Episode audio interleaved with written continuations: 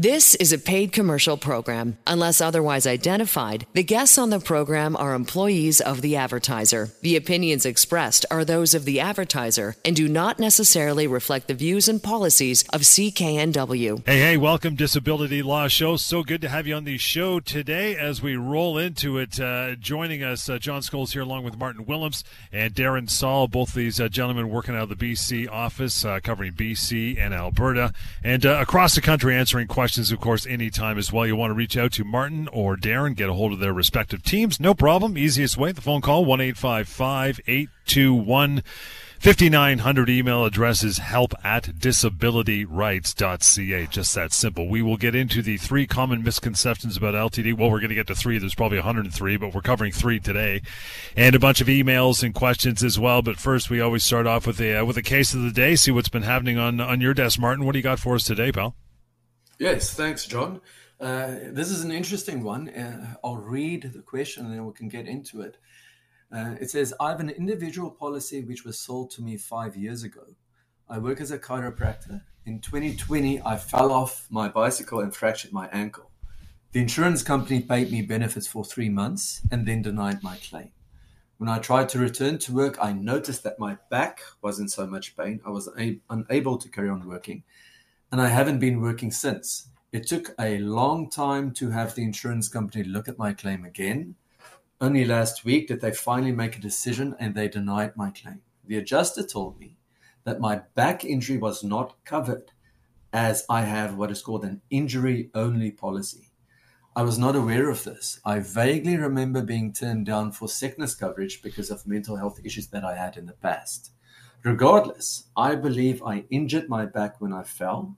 The adjuster said the medical imaging showed I have degenerative changes in my lumbar spine, in other words, in my back. And therefore, my back pain is related to a sickness which is not covered. Is it worth fighting this? This is an interesting question. You know, there are various policies that you could purchase.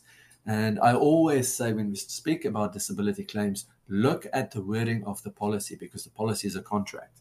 So in this case, it's an individual policy. And what that tells you is this person who works as a chiropractor, so it's a professional who's not employed by a company, is self employed, went out and purchased an individual policy with an insurance company.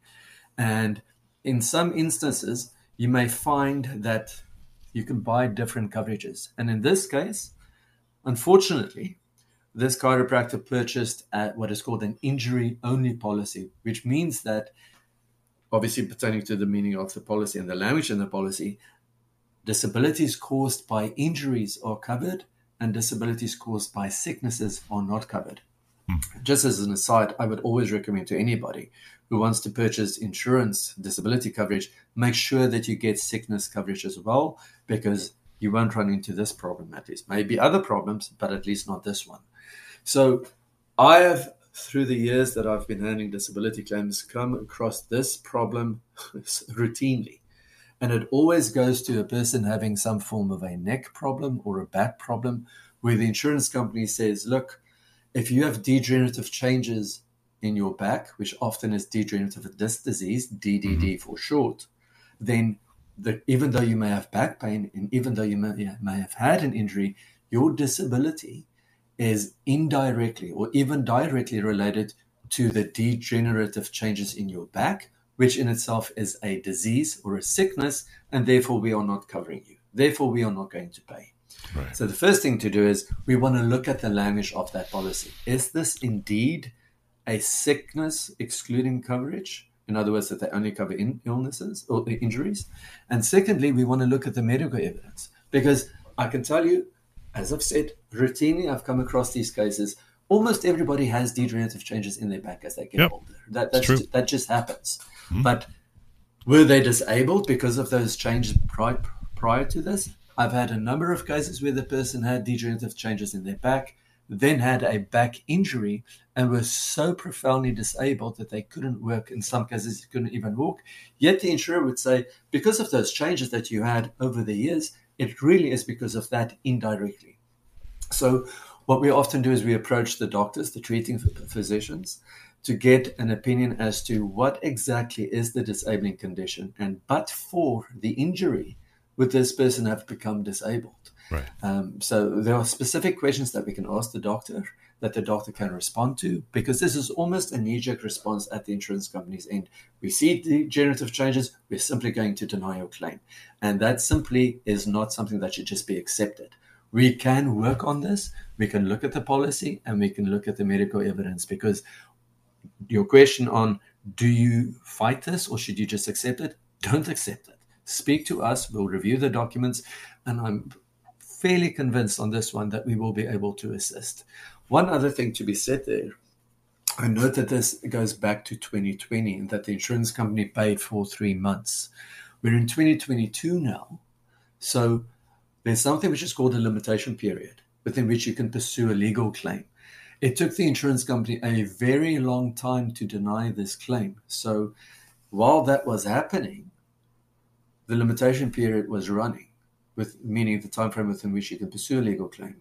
And this goes back to 2020. So we should be looking at this right now to make sure that we do not miss what is called a limitation period within which we can pursue a legal claim. And that is extremely important to understand because if you don't, you may be out of time and you may not be able to pursue a claim at all. Uh, Darren, uh, Darren and I work on cases like this regularly. Uh, we have discussions about pre-existing conditions and illness versus accident injuries um, coverages as well. So, Darren, do you have anything to add? Because I know you've had some experience with this as well.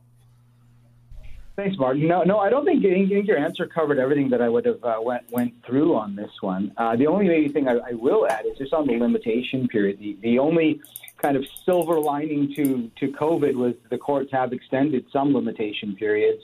Um, you know, so so even if you had a claim that started in 2020 uh, or even late 2019, it's still worth taking a a shot at it. It's still worth giving us a call, I think, because there are situations where even if the two years have lapsed, very very few situations, but there are situations where we still may be able to do something to to assist people. So um, you know, the, the best thing for people to do, I think, here is just, especially, you know, this individual, is just to call in um, and, and try to get that information.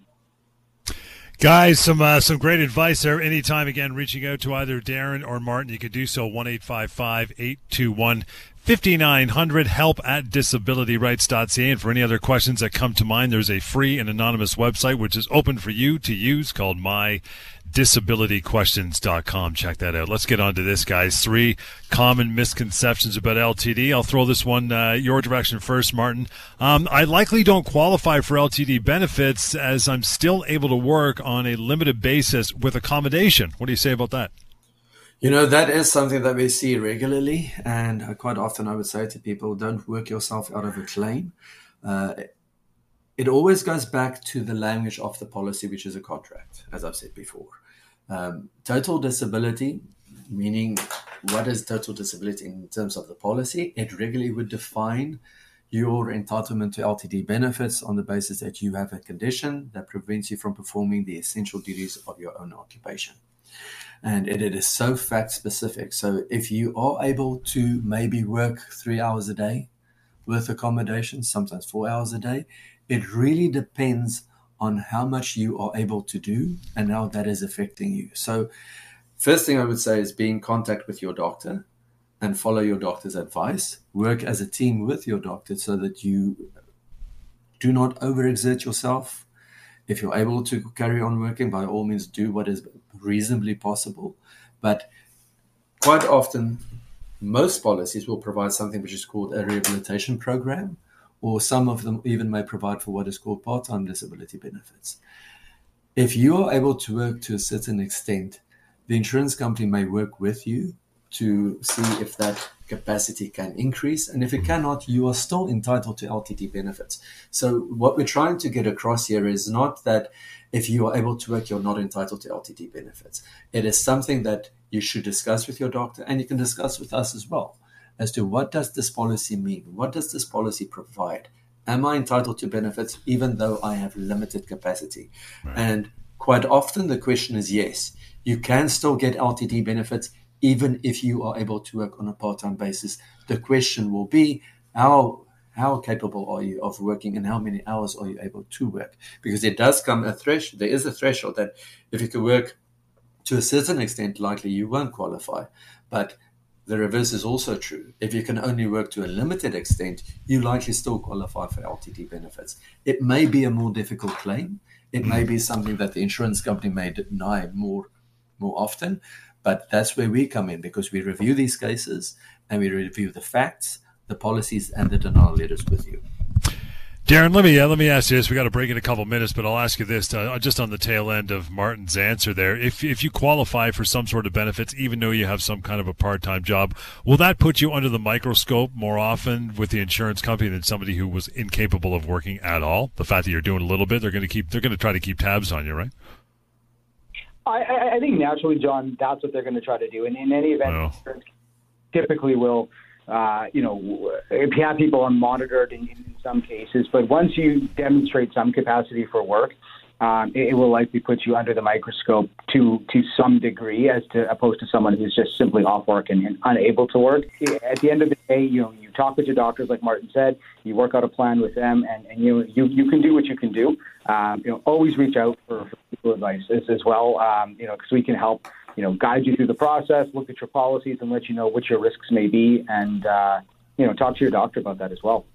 We are talking about the three common misconceptions about LTD. We'll get to number two and number one after a short break. In the meantime, you can write this down, keep the information with you anytime you want to reach out to either Darren Saul or Martin Willems here at the firm. Samfiru Tumarkin, and by the way, the uh, the most Googled and positively reviewed law firm in the country. How about that? The phone number one eight five five eight two one fifty nine hundred. The email address we use, and we're going back to after the break, is help at disability rights. We'll continue. This is the Disability Law Show. This is a paid commercial program. Unless otherwise identified, the guests on the program are employees of the advertiser. The opinions expressed are those of the advertiser and do not necessarily reflect the views and policies of CKNW. All right, welcome back, Disability Law Show. Good to have you along for the hour. Anytime you feel like reaching out, uh, you can do it uh, for your own benefit. Maybe something you're dealing with with an insurance company. Could be a flat out uh, refusal, could be a denial that could have kicked you off benefit, and you want to know what to do. Hands up in the air, no problem. Make that phone call to either Martin or Darren or their respective teams. They will help you out for sure. Starts with a, uh,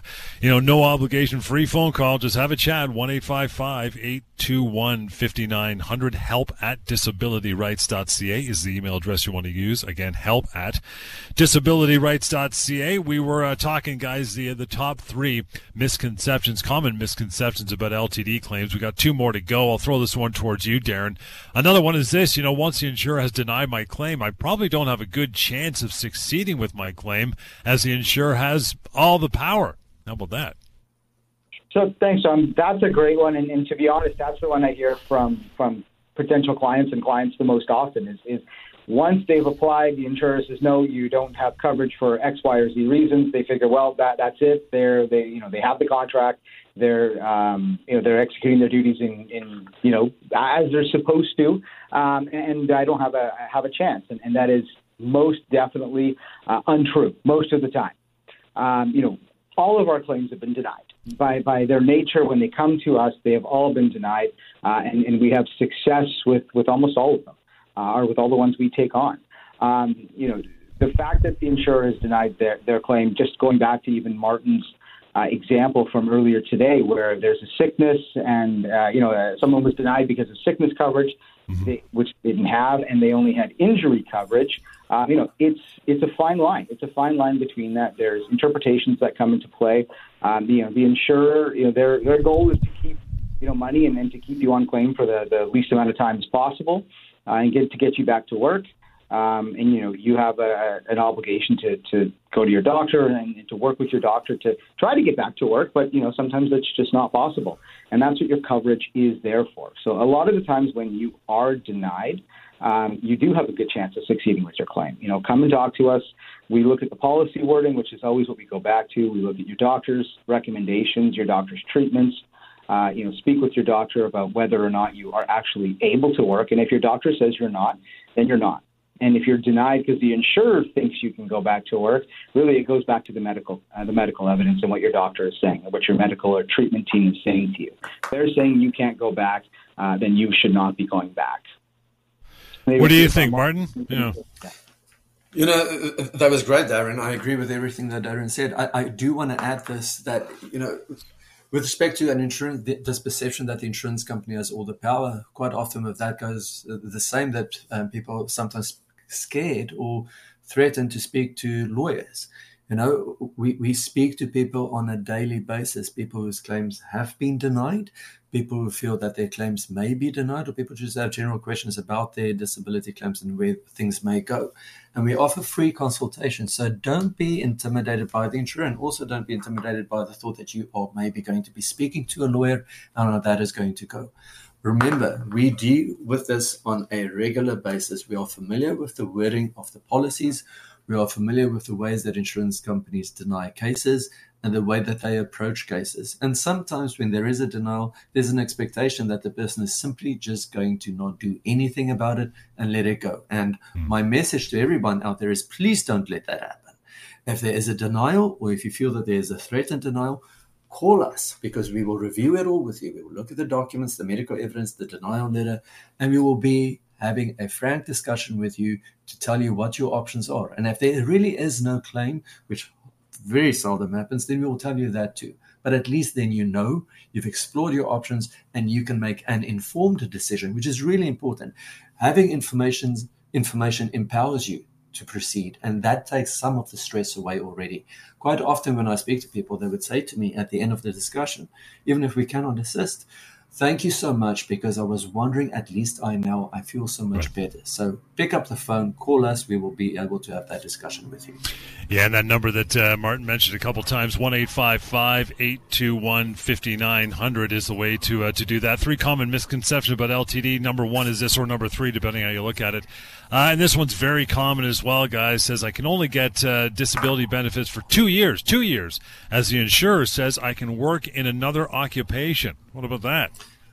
It's another one that we see so regularly, as you've mentioned, John. And, you know, sometimes it's the way that the denial letter is written, or even that the approval letter is written. It says, um, in order to qualify for benefits for the first two years, you have to prove that you are unable to perform the duties of your own occupation. And people quite often take from that, and I don't blame them for this because they don't work with this on a regular basis. They take from that that their policy is limited to two years. And once those the two years have expired, then they don't get benefits anymore, which is not true. Some policies, to be clear, some policies do provide that, but they are in the extreme minorities. Minority. The, the general group policy provides that for the first two years, sometimes one year, sometimes three years, but for most part two years, you have to prove that you are unable to perform the duties of your own occupation, the essential duties of your own occupation. Mm-hmm.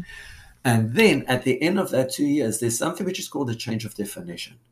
It doesn't mean that benefits end. It means that you, as the person making the claim, must now prove that you are unable to perform the essential duties of another occupation. And that's another misconception that we often see that people would say, well, maybe I can go work in something else. I don't know, but speak to your doctor. And it isn't simply another occupation, it is another occupation for which you have the transferable skills. In other words, something which is based on your education, your training, and your experience and for which you are medically qualified to do. So we invariably see so many denials at this phase where they've paid the two years, then it gets to the any occupation phase, and people think, well, it's literally any job out there. That's not true. This is a contract. We look at the wording of the contract, and the wording of the contract provides that you have to be able to perform the duties of another commensurate occupation for which you've got the transferable skills. And this is where medical evidence also comes into play.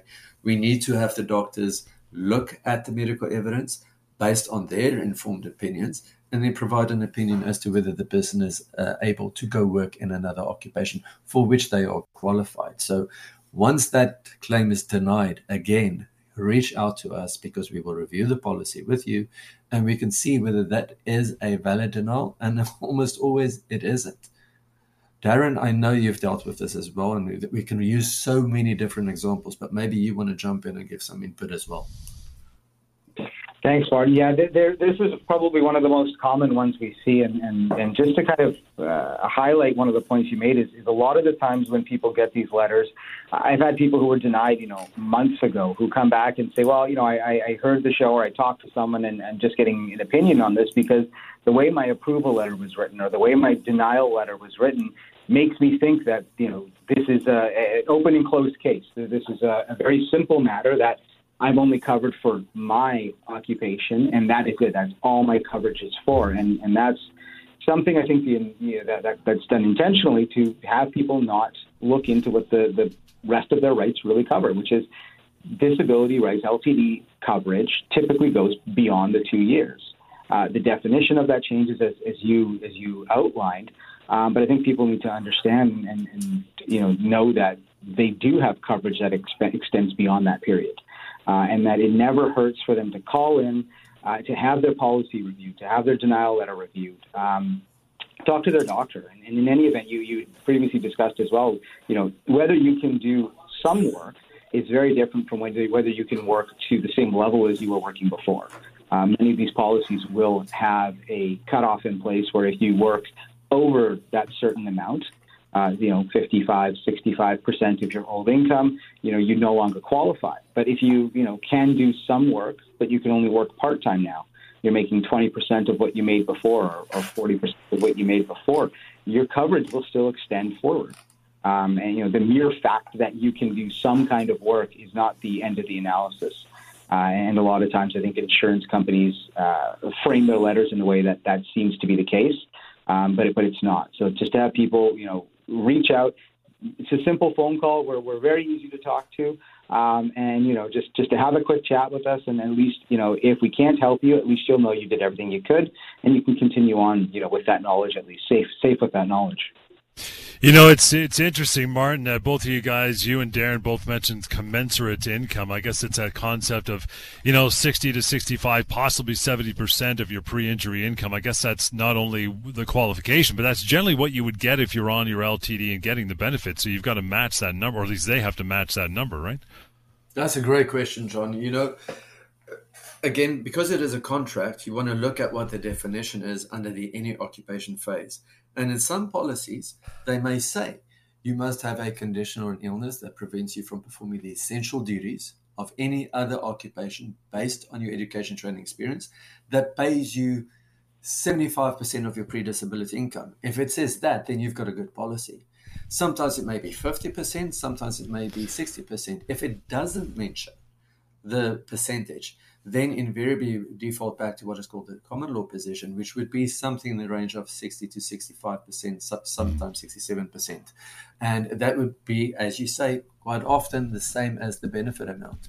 But you're the one who has to prove that you're unable to perform the duties of any occupation that falls within that threshold.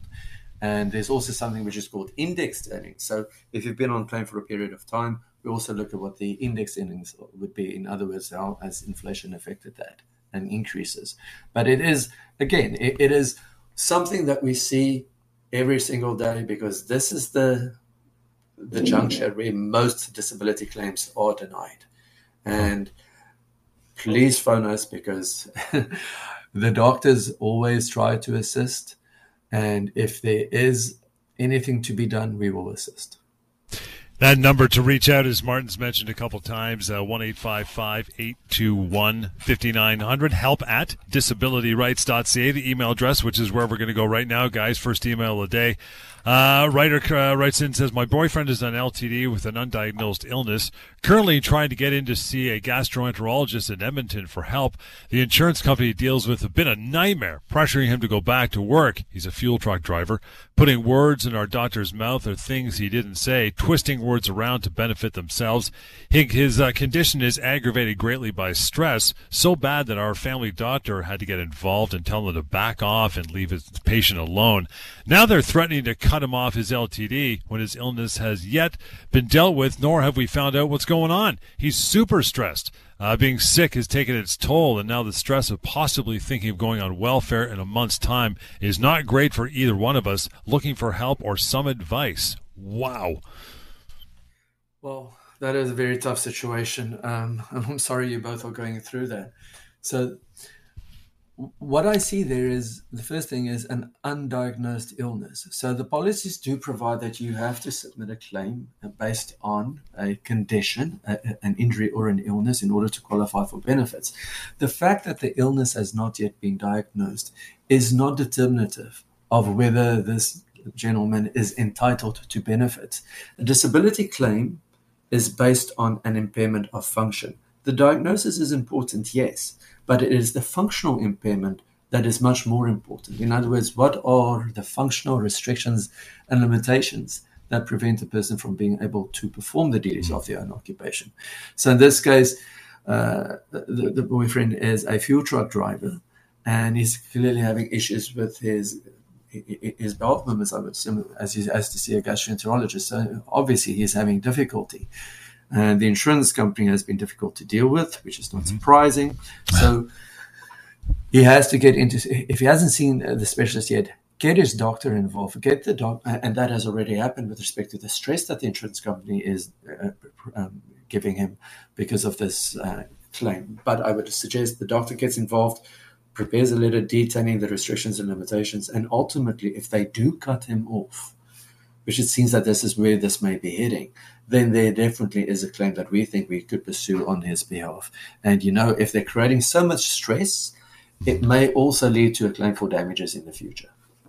Guys, short break, and I'm going to get the next email. I'll throw it towards uh, towards you, Darren. In the meantime, the number to reach any, uh, either of these gentlemen and their team is simple: one eight five five eight two one fifty nine hundred. Email help at disabilityrights.ca. Come back after a short break. This is the Disability Law Show. This is a paid commercial program. Unless otherwise identified, the guests on the program are employees of the advertiser. The opinions expressed are those of the advertiser and do not necessarily reflect the views and policies of CKNW. All right, we're back. Disability Law Show. Good to have you hanging around with us for the hour. You can always reach out and ask questions. Uh, you can do a couple different things. You can uh, make that phone call to either Darren or Martin anytime, 1 821 5900. Email help at disabilityrights.ca. Let's move on to our next email. Darren, I'll give you this one. It says, I'm on LTD and CPPB disability, and I was wondering if my mother puts me on title on her condo, will this affect my benefits? I did not own property before going on LTD. It's interesting. That is interesting. Thanks, John. That, that, that is a very specific and very interesting question. Uh, generally, no. With with putting a title of a condo or an asset in someone else's name, it won't affect the LTD benefits moving forward. Uh, the, the caveat with this is you always have to go back to the policy. There, you know, there may be a, a clause in a policy which says you can't own assets over X value or or whatnot. I, I've never seen something like that, but it's conceivable something like that could exist. Um, I've never come across on it. You know, Martin may may have, and he, he can maybe speak to that that after as well. But I've never come across that. The one thing with this is if you're entitled to a condo and you're receiving something like rental income from the condo, that may have an impact on the LTD benefits because that is income um, that would fall under the, the terms of the policy that, that would be determined as to whether it's you know, deducted or, or whether you even may qualify. So the quick answer to this is no. If you're simply put on title to an asset, that won't impact your LTD benefits moving forward. If you're receiving a rental income or some kind of income through that property, uh, that would likely have some impact on your benefits. Uh, the extent of that, again, we'll look at the policy. Um, you know, give us a call. Happy to go through that with people, uh, especially when you come across uh, interesting situations like this. Um, yeah. Martin, what do you think, pal?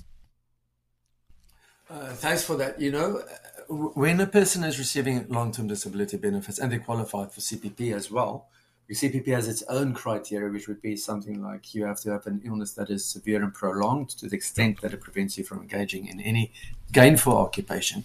Again, it's based on your function. So being put, if you have a condo put on, you're being put on the title of a condo, that has nothing to do with your ability to work, right?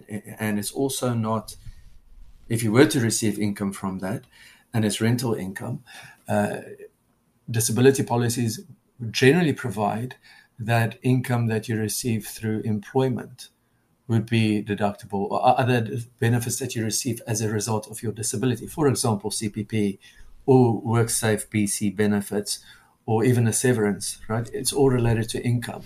Um, I don't believe that that would affect the claim. If you're doing it on the basis that you are running a business and you have various condos which you are managing and getting rental income from that and you, you know you're doing bookkeeping you're going out there to do property maintenance that is something entirely different but it goes to employment income so i don't believe that this will have any effect but it depends on the factual circumstances of it and again every every case has to be analyzed on its facts and the language of the policy how about uh, guys? How about things like uh, you know stock portfolios or you know mutual funds, all that stuff? Would that count, or is that again separate from your uh, your earnings under the LTD? It depends on the language of the policy. I don't right. see that as employment income. Having said that, it depends on the extent on, as to what you're doing. I'll use another example.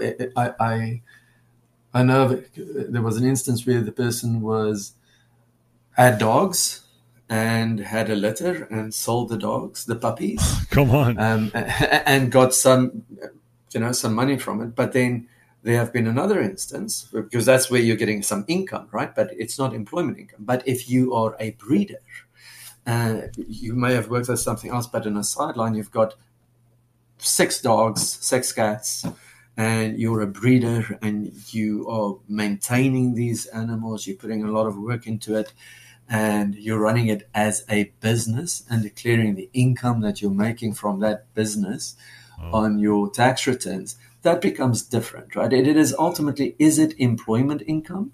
And again, is it, does that function that you're displaying, does that indicate that you may be able to work in a different context? So it's a very, very fact specific analysis. But ultimately, if it's a one off, like for example, in this case, you're just getting some rent. I don't think that's going to impact things. But if right. it is on a bigger scale where it becomes an employment issue, like stock portfolios, you're making some money because you invested some money in, the stocks and you're getting some income from, but you're not literally managing it every single day. You're not doing it for other people. I don't see that as employment income necessarily. Now, that's not legal advice because we would have to see what the policy says, but that would generally be my opinion and my position if that were to be put in front of me. Let's move on to another email. With uh, we got a few minutes before we break, guys. At least I'll, I'll get to the read of it anyway. It says, uh, guys, I have depression over the past two years. My psychiatrist has tried me on various medications, including Effexor, Wellbutrin, uh, Serat, uh, Sertraline, uh, and a, a, bunch of others. How about that? Uh, none of these medications have worked. In fact, I had significant side effects, and one made me feel suicidal. I'm attending counseling with a psychologist, and I'm also doing group counseling. I'm concerned that the insurer will terminate my benefits as I am no longer taking medications because of how badly they make me feel. I'm focused on trying to get better. The case manager keeps asking me what medications I am on, and I worry that they will say I'm not being properly treated. Oh, again, you know, it's something that we see every now and again. Well, the disability policy is a contract. The contract provides provisions, and one of them would be that you have to be appropriately treated for the condition for which you are claiming benefits. So, standing on the side of it, looking in, one would expect from the insurance perspective that if you have a psychiatric illness and you are seeing a psychologist and you are seeing a psychiatrist, that if it is, and I've seen this, the basis for the denial before, if you are not taking medications to treat your psychiatric condition, then you're not being properly treated. But it's not black or white. It is being in touch with your doctor, following the psychiatrist advice.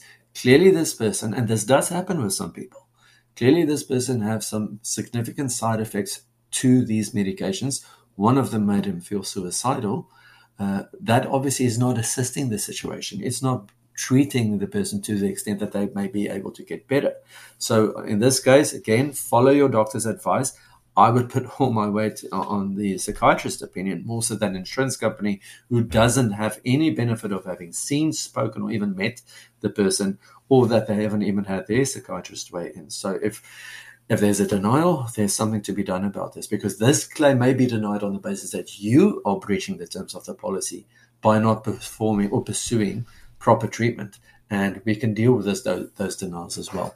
Darren, what are your thoughts? Darren, I'll get your opinion. I just got to take a short break. I definitely want to hear what you say sure. about it. So I'm getting the, I'm getting the hand sign. So we'll uh, we'll take a short break. Get back to that email. See if we can squeeze in a couple more with the uh, remaining minutes. Anytime uh, you want to send an email along, it might appear on a future show. Do so. Don't hesitate. And just to get help, period. Doesn't have to be on the radio, but help at disabilityrights.ca is the email address we go to, and the phone number one eight five five eight two one fifty nine hundred. We'll continue. This is the Disability Law Show. This is a paid commercial program. Unless otherwise identified, the guests on the program are employees of the advertiser. The opinions expressed are those of the advertiser and do not necessarily reflect the views and policies of CKNW. All right, we're back. A few minutes to go. Disability Law Show. Darren Saul is here, and of course, Martin Willems is joining us. Both these gentlemen covering the uh, the West Coast, BC, and Vancouver, and uh, Alberta as well. You want to reach out to them. They'll uh, they'll hook you up with another member of the team right across the country.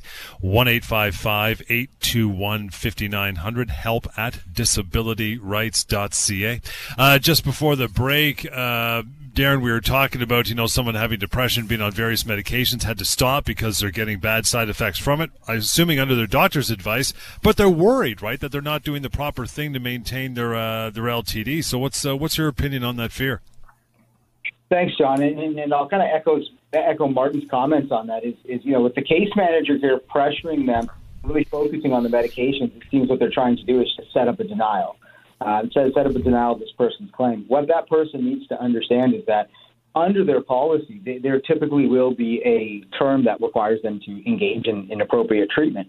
What appropriate treatment is determined by is, is your medical professional. So in this case, the psychologist and, and the family doctor, um, you know, are the ones that that individuals should be uh, leaning on. And here, he, you know, that person's had um, terrible, terrible side effects, you know, including, you know, feelings of uh, being suicidal. Um, you know, if that's what the medication is doing to you, that's obviously not not improving your situation. That's not helping you. That's not proper treatment. Um, so the doctors pivoted them into new treatment. So you know, I, I think if if this is the case, you know, definitely a good thing to reach out and, and have a quick chat about that. But you follow your your medical professional's advice, especially when the insurer doesn't have a a contrary opinion saying no, medication is the only way to go or something like that um, you know, you follow your doctor's advice, and and uh, that you know is typically sufficient to keep you under the policy. And if you are denied, you reach out, and we'll definitely be able to help. Darren, I'll, I'll, keep you on for this email as well. And uh, as follows, uh, guys, I'm currently on LTD with February 2023 being the change of definition date with my disability insurer. Up until recently, they've been great, but the disability insurer has recently been pushing towards a return to employment, same or similar to my current employment, including asking me to ask the treating specialists for information on my condition and treatments. This included an IME, an independent medical examination, and a vocational assessment, which recommends other employment that pays far less than what I was making. Do I need a lawyer just yet? Thanks, John. So there's a lot to unpack in this question, and, and it's really the most one of the most typical ones that we see is this change of definition date. And, and so what that is is when you're in a, a long-term disability situation, typically, you know, it depends on the policy. Always, it can be one, three years. Typically, it's after the first for the first two years that you're on long-term disability. You have to be unable to perform essential duties of your own occupation. After that period, whatever's defined in the policy, again, typically it's two years the definition changes from being able to perform the essential duties of your own occupation to the essential duties of any occupation, which we just call the any occupation phase. That will last for typically the duration of your policy. Some people at six, most people at 65, um, you know, or it could be a defined period that, that's laid out in the, the long-term disability contract. Um, you know, and this is the time where most insurers do become, you know, more, you know, where they pressure people to try to get them back to work because once you enter this phase, the, the length of time you're on disability, I mean, there's no real end date to that except what's in the contract. So it's determined by your disability, your functional limitations, and, and what that's going to do. Here, the insurers, it seems to have put the, the individual through an, an, independent medical exam and a vocational assessment geared towards outlining what those functional limitations are. That's what the independent medical exam would be used for, is to see what their disability is, what their functional limitations are. The vocational assessment is used to show after that, you know, we have this information, this is what they can and can't do, this is what they'd be suited for based on their you know, education, training, previous experience, and, and whatnot. But the interesting thing that, that this individual is going through here is that the recommended work is work that employment that pays far less than what they were making before. And he wonders if he needs a lawyer. I, I would say yes. This is a great time to get a lawyer. Um, you know, because when they're pushing you into any work, this goes back to the policy. Most policies will have a clause in there that will say you you know you must be able to make X number percentage of your your pre uh, injury income in order to be off you know kicked off disability benefits. So if we're looking at 60, 65 percent, 70 percent in some cases, um, you know that's what you have to be making in order for the disability insurer to cut you off for being able to work. Uh, here it seems like that's not the case. They're going to be making far, far less. I mean, I don't know what the percentages are we're looking at here, so that's why it's a good idea to, to contact us. Um, but if they're making far less, then, then that's not commensurate income. That's not a comparable job. And, and, and that would be, an, in my view, a wrongful denial. Um, yeah, I mean, there's probably more Martin may want to add to that. Yeah, last couple minutes of yours, Martin. What do you think, pal? I appreciate that. You know, Darren did a great job responding to that question uh, as we've said before, if the percentage is not detailed in the policy, you do default back to what is called the common law position.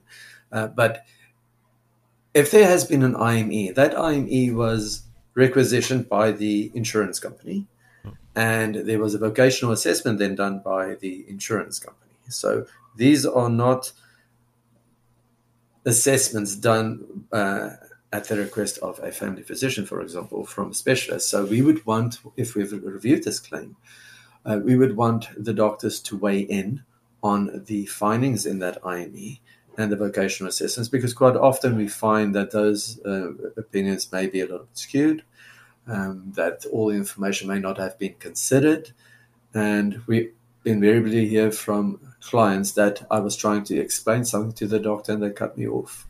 Uh, so, did they have all the information when this assessment was being done? And if not, then ultimately the opinion isn't worth that much. So, we would want to see the IME report, we want to see the vocational assessment report, and when we get involved, we may requisition our own independent medical examination reports to rebut what the insurer's IME says and the vocational assessment as well. So, when we get involved in cases, to be clear, and this is the message to get out there, we don't simply look at the claim and use the information at hand. We may get, go out and try and get opinions as well to oppose what is said in the insurance company's experts' opinions, and we may uh, uh, approach the treatment providers as well for reports that assist us.